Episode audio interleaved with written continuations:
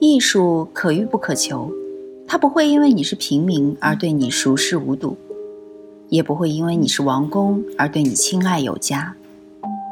与同听艺术，带你感受艺术的奥秘和热情的世界。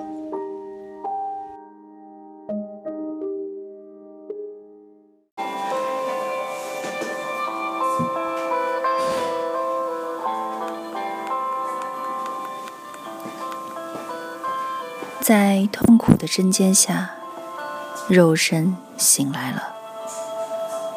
清晨而抒情的物质歌咏着自己的分解。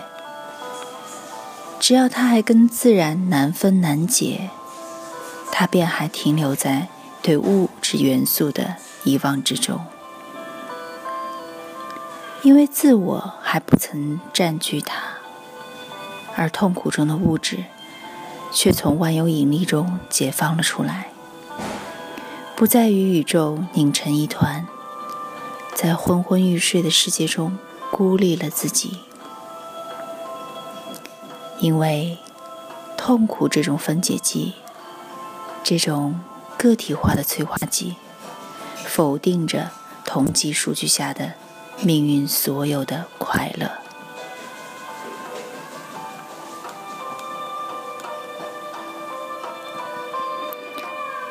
真正孤独的人，不是被人抛弃的那一个，而是那个在人群中痛苦着、扮演着无可挽回的喜剧戏子。他在世界上拖曳着自己的沙漠，展示着他那微笑着的麻风病人的才情。那些过往的伟大孤独者是幸福的。他们不知道什么是表里不一，没有什么需要藏起来。他们只管跟自己的孤独倾心交谈。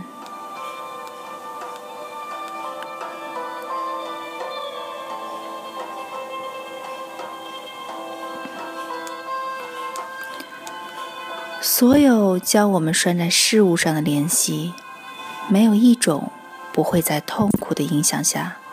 放松或者消失，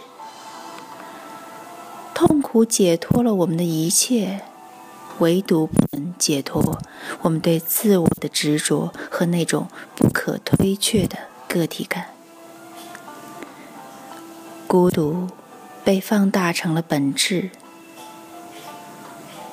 如此一来，如果不通过谎言的戏法，又怎么能够？与他人交流呢？因为，假如我们不曾是小丑，假如我们不曾学会博学的江湖骗术，假如我们真的是一片赤诚，以至于做到不知羞耻或者悲壮惨惨烈，那么，地下的世界必然会喷出一片邪恶的海洋。而只有消失其中，才是我们真正的荣耀。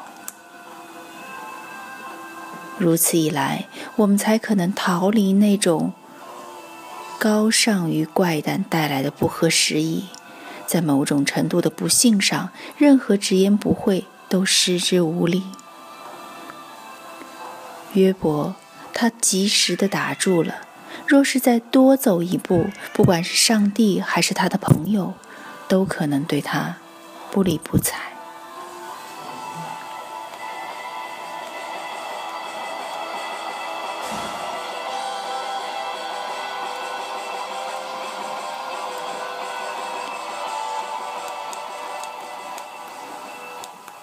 所谓文明人，是指人不以自己的烂疮示人。是指人知道怎么尊敬那千万个世纪铸造出来的高雅虚假，因为谁也无权让人屈服于他自己的时刻。所有人身上都有一种世界末日的可能，但是所有人都在逼迫自己填平自己的深渊。如果每个人都让自己的孤独自由发挥，上帝。就得重新创造这个世界了，因为世界的存在全赖于我们的教育和我们对自己的畏惧，而混沌就是抛弃人所学过的一切，就是成为自己。我是雨桐听艺术的主播雨桐，把你愿意分享的文章发给我们，我们会分享给更多的人。